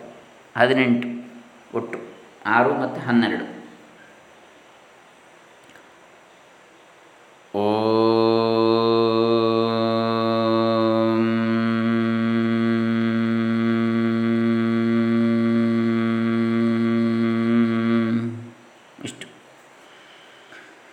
ಇದು ಆರು ಮತ್ತು ಹನ್ನೆರಡು ಮಾತ್ರ ಕಾಲವಾದ ಓಂಕಾರದ ಉಚ್ಚಾರ. ಓಕಾರ ಆರು ಮಾತ್ರ ಕಾಲ, ಕಾರ ಹನ್ನೆರಡು ಮಾತ್ರ ಕಾಲ. ಇದು ನಾವು ನೋಡ್ತಕ್ಕಂಥದ್ದು. ಹೇಗೆ ಅವನು ಯೋಗಾಭ್ಯಾಸ ಮಾಡದೆ ಬ್ರಹ್ಮಾತ್ಮಿಕ ಐಕ್ಯ ಸ್ವರೂಪವನ್ನು ಅರಿತವನು ಈ ವಿಷಯ ಚಿಂತನೆಯನ್ನು ಹೇಗೆ ಜಯಿಸಬಹುದು ಏಕಾಂತದಲ್ಲಿ ಅಂಥೇಳಿ ದೀರ್ಘ ಪ್ರಣವದ ಉಚ್ಚಾರದಿಂದ, ಆರು ಹನ್ನೆರಡು ಮಾತ್ರಾಯುಕ್ತವಾದ ಉಚ್ಚಾರ ಪ್ರಣವದ. ಇದು ನಾವು ಅರವತ್ತ ಎರಡನೇ ಶ್ಲೋಕದಲ್ಲಿ ನೋಡ್ತಕ್ಕಂಥ ವಿಚಾರ. ಯಾರಿಗೆ ತತ್ವಜ್ಞಾನವಾಗಿರುವುದೋ, ಯಾರ ಬುದ್ಧಿದೋಷಗಳಿಂದ ನಷ್ಟವಾಗಿರುವೋ, ಯಾವನ ಏಕಾಂತ ಪ್ರಿಯನೋ ಅಂಥವನು ದೀರ್ಘ ಪ್ರಣವೋಚ್ಚಾರ ಮಾಡಿ ಮನೋರಾಜ್ಯವನ್ನು ಗೆಲ್ಲುತ್ತಾನೆ ಅಂತೇಳಿ ಹೇಳ್ತಾ ಇದ್ದಾರೆ. ಯಾವಾತನು ದ್ವೈತವನ್ನು ತಳ್ಳಿ ಹಾಕಿ ಅಹಂ ಬ್ರಹ್ಮಾಸ್ಮಿ ಎಂಬ ತತ್ವವನ್ನು ತಿಳಿದಿದ್ದಾನೋ ಅಂತಹ ತತ್ವಜ್ಞಾನಿಗೆ ಕಾಮಕ್ರೋಧಾದಿಗಳ ಸುಳಿವಿಲ್ಲದೆ ಚಿತ್ತವು ಶುದ್ಧವಾಗಿರುತ್ತದೆ. ಆತನು ಏಕಾಂತದಲ್ಲಿ ಕುಳಿತು ದೀರ್ಘವಾಗಿ ಪ್ರಣವನ್ನು ಉಚ್ಚರಿಸುತ್ತಾ ಮನೋರಾಜ್ಯವನ್ನು ಜಯಿಸಬಹುದು. ಮಾತಾಡೋದು, ನೋಡುವುದು, ಕೇಳುವುದು ಮುಂತಾದವು ಸಮಾಧಿಗೆ ವಿಘ್ನಕಾರಿಗಳು. ಆದ್ದರಿಂದ ಸಾಧಕನಿಗೆ ಏಕಾಂತವಾಸವು ಅವಶ್ಯಕ. ಏಕಾಂತದಲ್ಲಿದ್ದಾಗ ಈ ವಿಘ್ನಗಳ ಕಾಟವಿರುವುದಿಲ್ಲ. ದೀರ್ಘವಾದ ಪ್ರಣವವೆಂದರೆ ಓಂಕಾರದ ಉಚ್ಚಾರಣೆಯಲ್ಲಿಯನ್ನು ದೀರ್ಘಗೊಳಿಸ್ತಕ್ಕಂಥದ್ದು. ಆರು, ಎಂಟು, ಹತ್ತು, ಹನ್ನೆರಡು ಮಾತ್ರೆಗಳಷ್ಟು ಎಳೆದು ಓಂಕಾರವನ್ನು ಉಚ್ಚರಿಸಿ ದೀರ್ಘ ಪ್ರಣವವಾಗ್ತದೆ ಅಂತೇಳಿ ಇನ್ನೊಂದು ಪಾಠಾಂತರದಲ್ಲಿ ಹೇಳ್ತಾರೆ. ಅಂದರೆ ಆರರಿಂದ ಹನ್ನೆರಡು ಮಾತ್ರೆಗಳವರೆಗೆ ಅಂಥೇಳಿ ಆರು, ಎಂಟು, ಹತ್ತು, ಹನ್ನೆರಡು. ಹ್ರಸ್ವ ಸ್ವರವನ್ನು ಉಚ್ಚರಿಸಲು ಬೇಕಾದ ಕಾಲಕ್ಕೆ ಒಂದು ಮಾತ್ರೆ ಅಂತೇಳಿ ಹೆಸರು. ದೀರ್ಘ ಸ್ವರಕ್ಕೆ ಎರಡು ಮಾತ್ರೆ. ಅದನ್ನು ಎಳೆದು ಹನ್ನೆರಡು ಮಾತ್ರೆಗಳವರೆಗೂ ಒಯ್ಯಬಹುದು. ಮಕಾರವು ಅರ್ಧ ಮಾತ್ರೆ, ಅದಿಲ್ಲಿ ಲೆಕ್ಕಕ್ಕೆ ಬರುವುದಿಲ್ಲ ಅಂಥೇಳಿಯೂ ಹೇಳ್ತಾರೆ. ಇಲ್ಲಿ ದೀರ್ಘ ಪ್ರಣವದಲ್ಲಿಯೂ ಮಕಾರವು ಅರ್ಧ ಮಾತ್ರೆಯಾಗಿಯೇ ಇರ್ತದೆ ಅಂಥೇಳಿ ಇನ್ನೊಂದು ವಾದ ಇಲ್ಲಿ ಇದೆ. ಆ ಪ್ರಕಾರವಾಗಿ ನಾವು ಹೇಳುವುದಿದ್ದರೆ ಹನ್ನೆರಡು ಮಾತ್ರ ಕಾಲ ಓಕಾರವೇ ಇರ್ತದೆ, ಮಕಾರ ಅರ್ಧ ಮಾತ್ರೆಯೇ ಇರ್ತದೆ ಈ ಒಂದು ಕ್ರಮದಲ್ಲಿ. ಇನ್ನೊಂದು ಕ್ರಮದಲ್ಲಿ ಮಕಾರ ದೀರ್ಘ ಇರಬೇಕು ಅಂಥೇಳಿ ಇನ್ನೊಂದಿದೆ. ಈಗ ನಾವು ಈ ಕ್ರಮದಲ್ಲಿ ಹೇಳುವುದಿದ್ದರೆ ಅರ್ಧ ಮಾತ್ರೆಯಾಗಿ ಮಕಾರವನ್ನು ಉಚ್ಚಾರ ಮಾಡಿ ಹನ್ನೆರಡು ಮಾತ್ರೆ ಕಾಲ ಅಂದರೆ ಹನ್ನೊಂದೂವರೆ ಮಾತ್ರೆ ಕಾಲ ಓಕಾರವನ್ನು ಹೇಳುವುದಿದ್ದರೆ ಹೇಗಾಗ್ತದೆ ಅದು?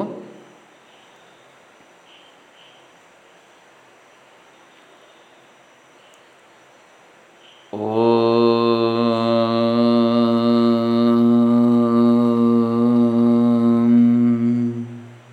ಹೀಗೆ ಈ ಪ್ರಕಾರವಾಗಿ ನಿರ್ವಿಕಲ್ಪಕ ಸಮಾಧಿ ಅಂತೇಳಿ ಹೇಳ್ತಕ್ಕಂಥದ್ದು. ಅದನ್ನು ಏನು ಹೇಳ್ತಾರೆ ಮುಂದೆ, ಮನೋರಾಜ್ಯವನ್ನು ಜಯಿಸಿದರೆ ಏನಾಗ್ತದೆ ಎಂಬುದನ್ನು ಈಗ ಹೇಳ್ತಾರೆ ಅರವತ್ತ ಮೂರನೆಯ ಶ್ಲೋಕದಲ್ಲಿ.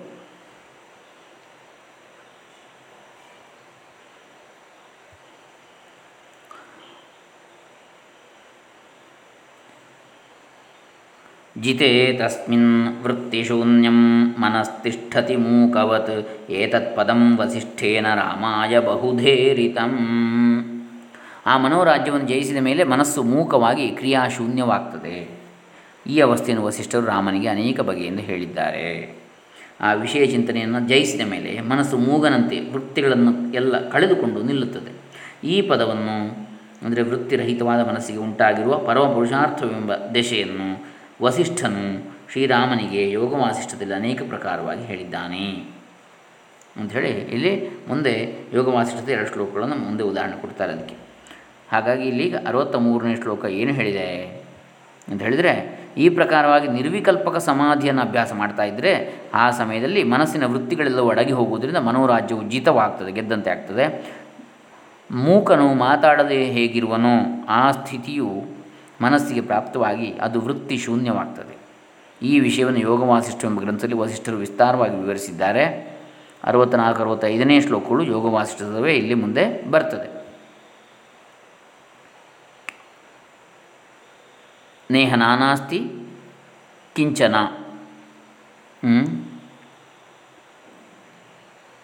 ಎನ್ನತಕ್ಕಂಥ ವಿಚಾರ ಇತ್ಯಾದಿಗಳು ಮುಂದೆ ನಾವು ಇಲ್ಲಿ ಈಗ ಯೋಗ ವಾಸಿಷ್ಠೆಯಿಂದ ಹೇಳ್ತಾರೆ. ಉದಾಹರಣೆ ಅದಕ್ಕೆ, ದೃಶ್ಯಂ ನಾಸ್ತೀತಿ ಬೋಧೇನ ಮನಸೋ ದೃಶ್ಯಮಾರ್ಜನಂ ಸಂಪನ್ನಂಚೇತ್ ತದುತ್ಪನ್ನ ಪರಾ ನಿರ್ವಾಣ ನಿರ್ವೃತಿ.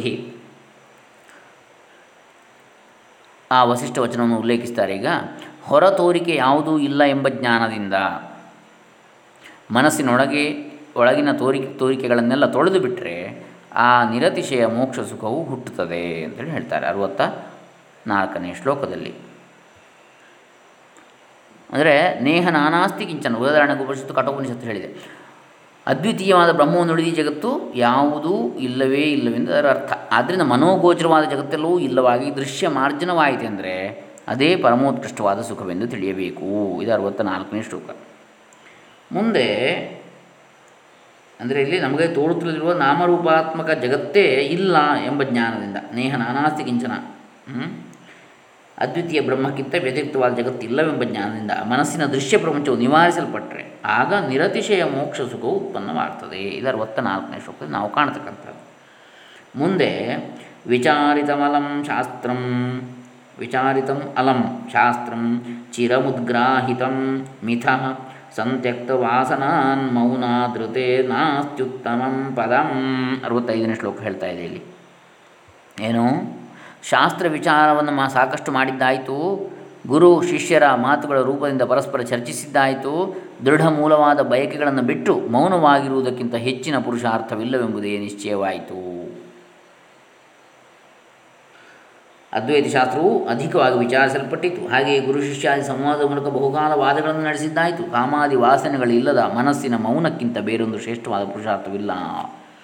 ಇಂತಹ ಚಿತ್ತಕ್ಕೆ ಪ್ರಾರಬ್ಧ ಕರ್ಮದಿಂದ ವಿಕ್ಷೇಪ ಉಂಟಾದರೆ, ಈಗ ಇದು ನಾವು ಅರವತ್ತ ಐದನೇ ಶ್ಲೋಕದಲ್ಲಿ ನೋಡಿರ್ತಕ್ಕಂತಹ ವಿಚಾರ.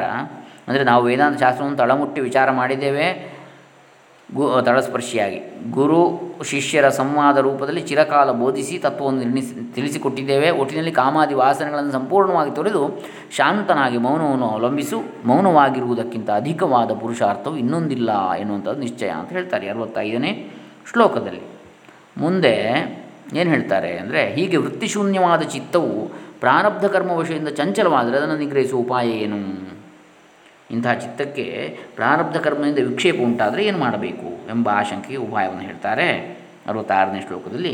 ವಿಕ್ಷಿಪ್ಯತೆ ಕದಾಚಿತ್ ಧೀಹಿ ಕರ್ಮಣ ಭೋಗದಾಯಿನ ಪುನಃ ಸಮಾಹಿತ ಸಾ ಸ್ಯಾದ ತದೈವಾಭ್ಯಾಸ ಪಾಠವಾತ್. ಅಂದರೆ ಭೋಗಗಳನ್ನು ಅನುಭವಿಸುವ ಭೋಗಗಳನ್ನು ಅನುಭವಿಸ ಹಚ್ಚುವ ಪ್ರಾರಬ್ಧದಿಂದ ಒಂದು ವೇಳೆ ಚಿತ್ತವು ಚಂಚಲವಾಗ್ತದೆ. ಆದರೆ ಎಷ್ಟೋ ದಿನ ಮಾಡಿದ ಅಭ್ಯಾಸ ಬಲದಿಂದ ಅದು ಮರಳಿ ತನ್ನ ಸ್ಥಾನದಲ್ಲಿಯೇ ನಿಲ್ಲಿಸಲ್ಪಡ್ತದೆ. ಇದು ಅಭ್ಯಾಸ ಬಲದಿಂದ. ಅರವತ್ತ ಐದನೆಯ ಅಂದರೆ ಯಾರ ಚಿತ್ತವು ಎಂದಿಗೂ ಚಂಚಲವಾಗುವುದಿಲ್ಲವೋ ಅವರ ಬ್ರಹ್ಮಜ್ಞತ್ವವು ಔಪಚಾರಿಕ, ಚಂಚಲವಾದರೂ ಪುನಃ ಮನಸ್ಸು ಬಂದು ನಿಲ್ತದೆ ಎನ್ನತಕ್ಕಂಥದ್ದೇ ನಿಜವಾದದ್ದು ಅಂತ ಇಲ್ಲಿ ಹೇಳ್ತಾ ಇದ್ದಾರೆ ಅರವತ್ತ ಆರನೇ ಶ್ಲೋಕದಲ್ಲಿ. ಅಂದರೆ ಇಷ್ಟಾದರೂ ಪ್ರಾರಬ್ಧ ಕರ್ಮದ ಬಲದಿಂದ ಒಂದೊಂದು ಸಲ ಮನಸ್ಸು ವಿಕ್ಷಿಪ್ತವಾಗಿ ಜಗತ್ತಿನ ಕಡೆಗೆ ತಿರುಗಬಹುದು. ಭೋಗಪ್ರದವಾದ ಪ್ರಾರಬ್ಧ ಕರ್ಮದಿಂದ ಬುದ್ಧಿಯು ಯಾವಾಗಲಾದರೂ ವಿಕ್ಷೇಪವನ್ನು ಹೊಂದಿದರೆ ಆಗಲೇ ಅದು ಅಭ್ಯಾಸ ಬಲದಿಂದ ಪುನಃ ಸಮಾಹಿತ ಸಮಾಹಿತವಾಗ್ತದೆ. ಯಾವಾಗಲೂ ಚಿತ್ತ ವಿಕ್ಷೇಪವಿಲ್ಲದವನಿಗೆ ಬ್ರಹ್ಮಜ್ಞಾನಿ ಎಂಬ ಹೆಸರು ಔಪಚಾರಿಕ ಅಂತೇಳಿ ಹೇಳ್ತಾರೆ. ಕೇವಲ ಔಪಚಾರಕ್ಕೆ ಅದು ಅಂತೇಳಿ ಚಿತ್ತ ವಿಕ್ಷೇಪವೇ ಆಗುವುದಿಲ್ಲ ಅಂತೇಳಿ. ಆದರೆ ಅಂದರೆ ಆ ಚಿತ್ತ ವಿಕ್ಷೇಪ ಆದರೂ ಅದು ಮತ್ತೆ ಬಂದು ಅಲ್ಲಿಗೆ ನಿಲ್ಲಬೇಕು, ಮುಂದೆ ಹೋಗಬಾರ್ದು ಅಂತೇಳಿ. ಅದಕ್ಕೆ ಊರ್ಧ್ವರೇತಸ್ ಅಂತೇಳಿ ಹೇಳುವಂಥದ್ದು ಶಿವನಿಗೆ.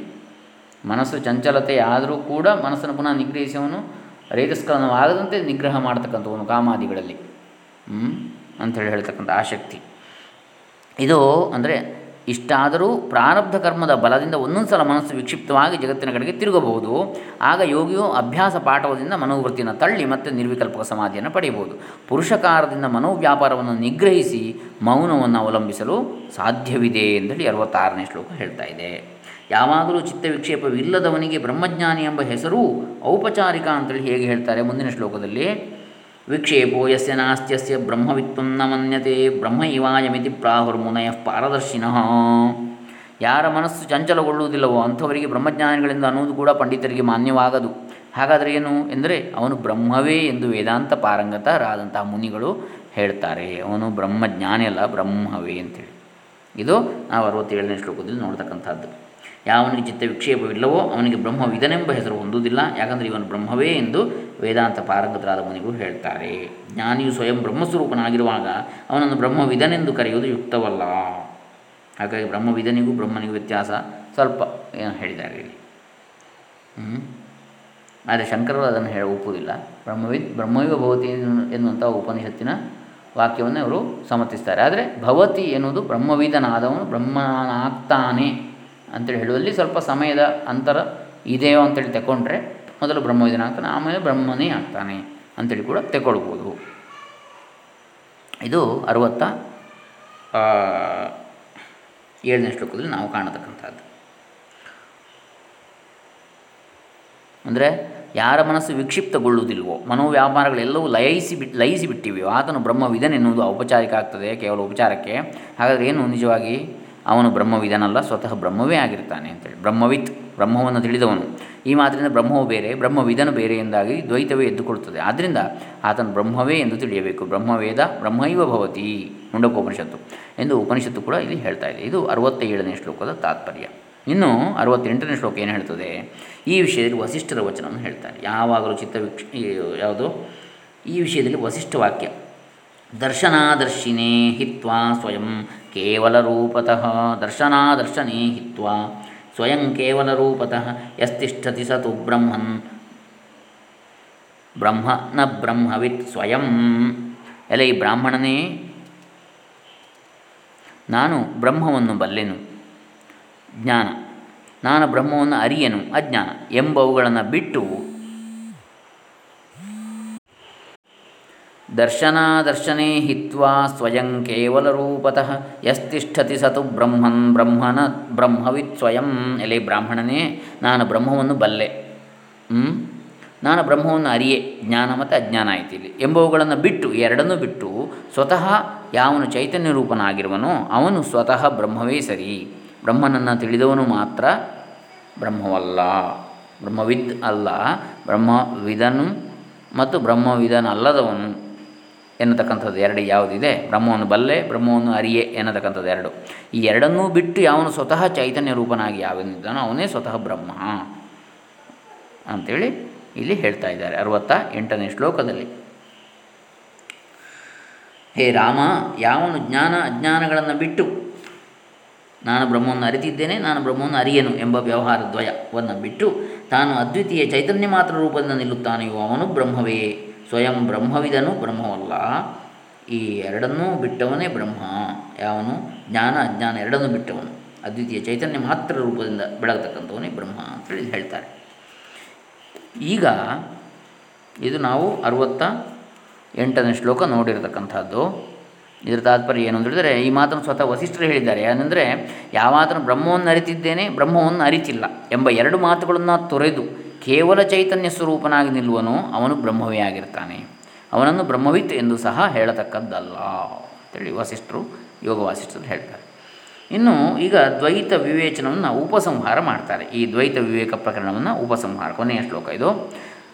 ಜೀವನ್ಮುಕ್ತೇ ಪರಾಕಾಷ್ಟ ಜೀವದ್ವೈತ ವಿವರ್ಜನಾತ್ ಲಭ್ಯತೆ ಅಸಾತೋತ್ರೇದ ಈಶದ್ವೈತಾದಿವೇ ಈಶದ್ವೈತಾದ್ವಿವೇಚಿತಂ ಜೀವನ್ಮುಕ್ತೇ ಪರಾಕಾಷ್ಟ ಜೀವದ್ವೈತ ವಿವರ್ಜನಾತ್ ಲಭ್ಯತೆ ಅಸೌ ಅತಃ ಅತ್ರ ಇದಂ ಈಶದ್ವೈತಾದಿ ಈಶದ್ವೈತ ದ್ವೈತಾತ್ ವಿವೇಚಿತಂ.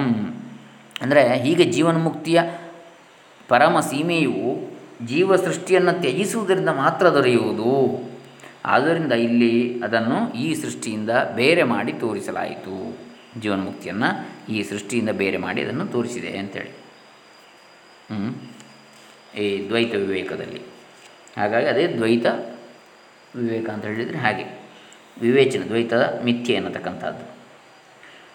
ಮನೋಮಯ ಪ್ರಪಂಚದ ವಿಸರ್ಜನೆಯಿಂದ ಇಂಥ ವಾಸನಾಕ್ಷಯ ಮನೋನಾಶ ರೂಪವಾದ ಜೀವನ್ಮುಕ್ತಿಗೆ ನಿರತಿಶಯವಾದ ಪರ್ಯವಸ್ಥಾ ಪರ್ಯವಸಾನ ಸ್ಥಾನ ಬರ್ತದೆ. ಆದ್ದರಿಂದ ಇಲ್ಲಿ ಈ ಜೀವದ್ವೈತವು ಈಶ್ವರದ್ವೈತಕ್ಕಿಂತ ಬೇರೆಯಾಗಿ ವಿವೇಚಿಸಲ್ಪಟ್ಟಿತು ಅಂಥೇಳಿ. ಈಶ್ವರದ್ವೈತ ನಾವು ಆರಂಭದಲ್ಲಿ ನೋಡಿದ್ದು, ದ್ವೈತದಲ್ಲಿ ಯಾವುದೆಲ್ಲ ಇದೆ ಅಂಥೇಳಿ ನಾವು ನೋಡಿದ್ದೇವೆ. ಈಶ್ವರ ನಿರ್ಮಿತವಾದ ದ್ವೈತ ಯಾವುದದು? ಗುರು ಶಾಸ್ತ್ರಾದಿ ರೂಪವಾಗಿ ಇರತಕ್ಕಂಥದ್ದು, ಅದು ಬಾಧಕ ಅಲ್ಲ. ಮತ್ತು ಜೀವ ನಿರ್ಮಿತವಾದದ್ದು ಯಾವುದೆಲ್ಲ? ಮಂದ ಮತ್ತು ತೀವ್ರವಾಗಿರ್ತಕ್ಕಂಥ ಎರಡು ದ್ವೈತಗಳು. ಅವೆರಡು ಜಿ ಅಂದರೆ ಒಂದು ಮಾನಸ ಪ್ರಪಂಚ, ಅದರಲ್ಲಿ ಶಾಸ್ತ್ರೀಯ ಮತ್ತು ಅಶಾಸ್ತ್ರೀಯ ಅಂತ ಎರಡು ವಿಧವಾದದ್ದು ಮಾನಸ ಪ್ರಪಂಚ, ಅದು ಜೀವದ್ವೈತ. ಅದನ್ನು ಈಶ್ವರದ್ವೈತಕ್ಕಿಂತ ಭಿನ್ನವಾಗಿ ವಿವೇಚಿಸಿದೆ ಇಲ್ಲಿ. ಈಶ್ವರದ್ವೈತ ಅಂದರೆ ಗುರು ಮತ್ತು ಶಾಸ್ತ್ರ ಅವೆರಡು ಇವೆರಡಕ್ಕಿಂತ ಎಷ್ಟೋ ವಿಲಕ್ಷಣವಾಗಿವೆ ಅಂಥೇಳಿ. ಇದು ಉಪಸಂಹಾರ ಶ್ಲೋಕ ಅರವತ್ತೊಂಬತ್ತನೆಯದು. ಇಲ್ಲಿಗೆ ಪಂಚದಶಿಯ ನಾಲ್ಕನೆಯ ದ್ವೈತ ವಿವೇಕ ಪ್ರಕರಣ ಮುಕ್ತಾಯ ಆಯಿತು. ಈ ದ್ವೈತ ವಿವೇಕ ಪ್ರಕರಣದ ಸಾರ ಏನು ಅಂತ ಕೇಳಿದರೆ, ಇಲ್ಲಿ ಈಶ ನಿರ್ಮಿತ ಸೃಷ್ಟಿ ಅಥವಾ ದ್ವೈತ ಯಾವುದು, ಈಶ್ವರ ದ್ವೈತ ಯಾವುದು, ಜೀವನಿರ್ಮಿತ ದ್ವೈತ ಯಾವುದು ಎಂಬುದನ್ನು ಹೇಳ್ತಾರೆ, ತಿಳಿಸ್ತಾರೆ. ಈಶ್ವರನು ಮಾಯೆಯ ಸಹಾಯದಿಂದ ಈ ಸಕಲ ಸೃಷ್ಟಿಯನ್ನು ನಿರ್ಮಿಸ್ತಾನೆ, ಇದು ಬ್ರಹ್ಮಜ್ಞಾನಕ್ಕೆ ಯಾವಾಗಲೂ ಅಡ್ಡಿಯಾಗುವುದಿಲ್ಲ, ಒಂದು ವೇಳೆ ಸಹಾಯಕವೇ ಎನ್ನಬಹುದು. ಈ ಈಶ ಸೃಷ್ಟಿಯ ಆಶ್ರಯದಿಂದ ಜೀವನು ತನ್ನ ಮನೋವೃತ್ತಿಗಳ ಸಹಾಯದಿಂದ ತನಗೆ ಬೇಕಾದ ಭೋಗ್ಯ ರೂಪಗಳನ್ನು ಹುಟ್ಟಿಸಿಕೊಳ್ತಾನೆ. ಈ ಜೀವ ಸೃಷ್ಟಿ ಮಾತ್ರ ಯಾವಾಗಲೂ ಬ್ರಹ್ಮಜ್ಞಾನಕ್ಕೆ ಪ್ರತಿಬಂಧಕವಾಗುವುದರಿಂದ ಇದನ್ನು ತ್ಯಾಗ ಮಾಡಿ ಕಾಮಕ್ರೋಧಗಳನ್ನು ಬಿಟ್ಟು ಜ್ಞಾನ ಪಡೆಯಬೇಕು ಎನ್ನತಕ್ಕಂಥದ್ದು ಈ ಪ್ರಕರಣದ ಸಾರ. ಇನ್ನು ಮುಂದಿನದು ಮಹಾವಾಕ್ಯ ವಿವೇಕ, ನಾಳೆ ದಿವಸ ಐದನೆಯ ಪ್ರಕರಣ ಮಹಾವಾಕ್ಯ ವಿವೇಕ ಪ್ರಕರಣ. ಇಲ್ಲಿ ದ್ವೈತ ವಿವೇಕ ಪ್ರಕರಣ ಇಲ್ಲಿಗೆ ನಾವು ಮುಕ್ತಾಯ ಮಂಗಳ ಮಾಡೋಣ. ನಾಳೆ ದಿವಸ ಮಹಾವಾಕ್ಯ ವಿವೇಕ ಪ್ರಕರಣ ಐದನೆಯದು, ಪಂಚದಶಿ ವಿದ್ಯಾರಣ್ಯರ ಕೃತಿ. ಲೋಕಶಾಂತಿರಸ್ತು. ಎಲ್ಲರಿಗೂ ಮನಃಶಾಂತಿ, ಬ್ರಹ್ಮಾನಂದ, ಬ್ರಹ್ಮಜ್ಞಾನ ಪ್ರಾಪ್ತಿಯಾಗಲಿ. ಲೋಕಾ ಸಮಸ್ತಾ ಸುಖಿನೋ ಭವಂತು, ಸರ್ವೇ ಜನಾ ಸುಖಿನೋ ಭವಂತು. ಓಂ ತತ್ಸತ್ ಬ್ರಹ್ಮಾರ್ಪಣಮಸ್ತು.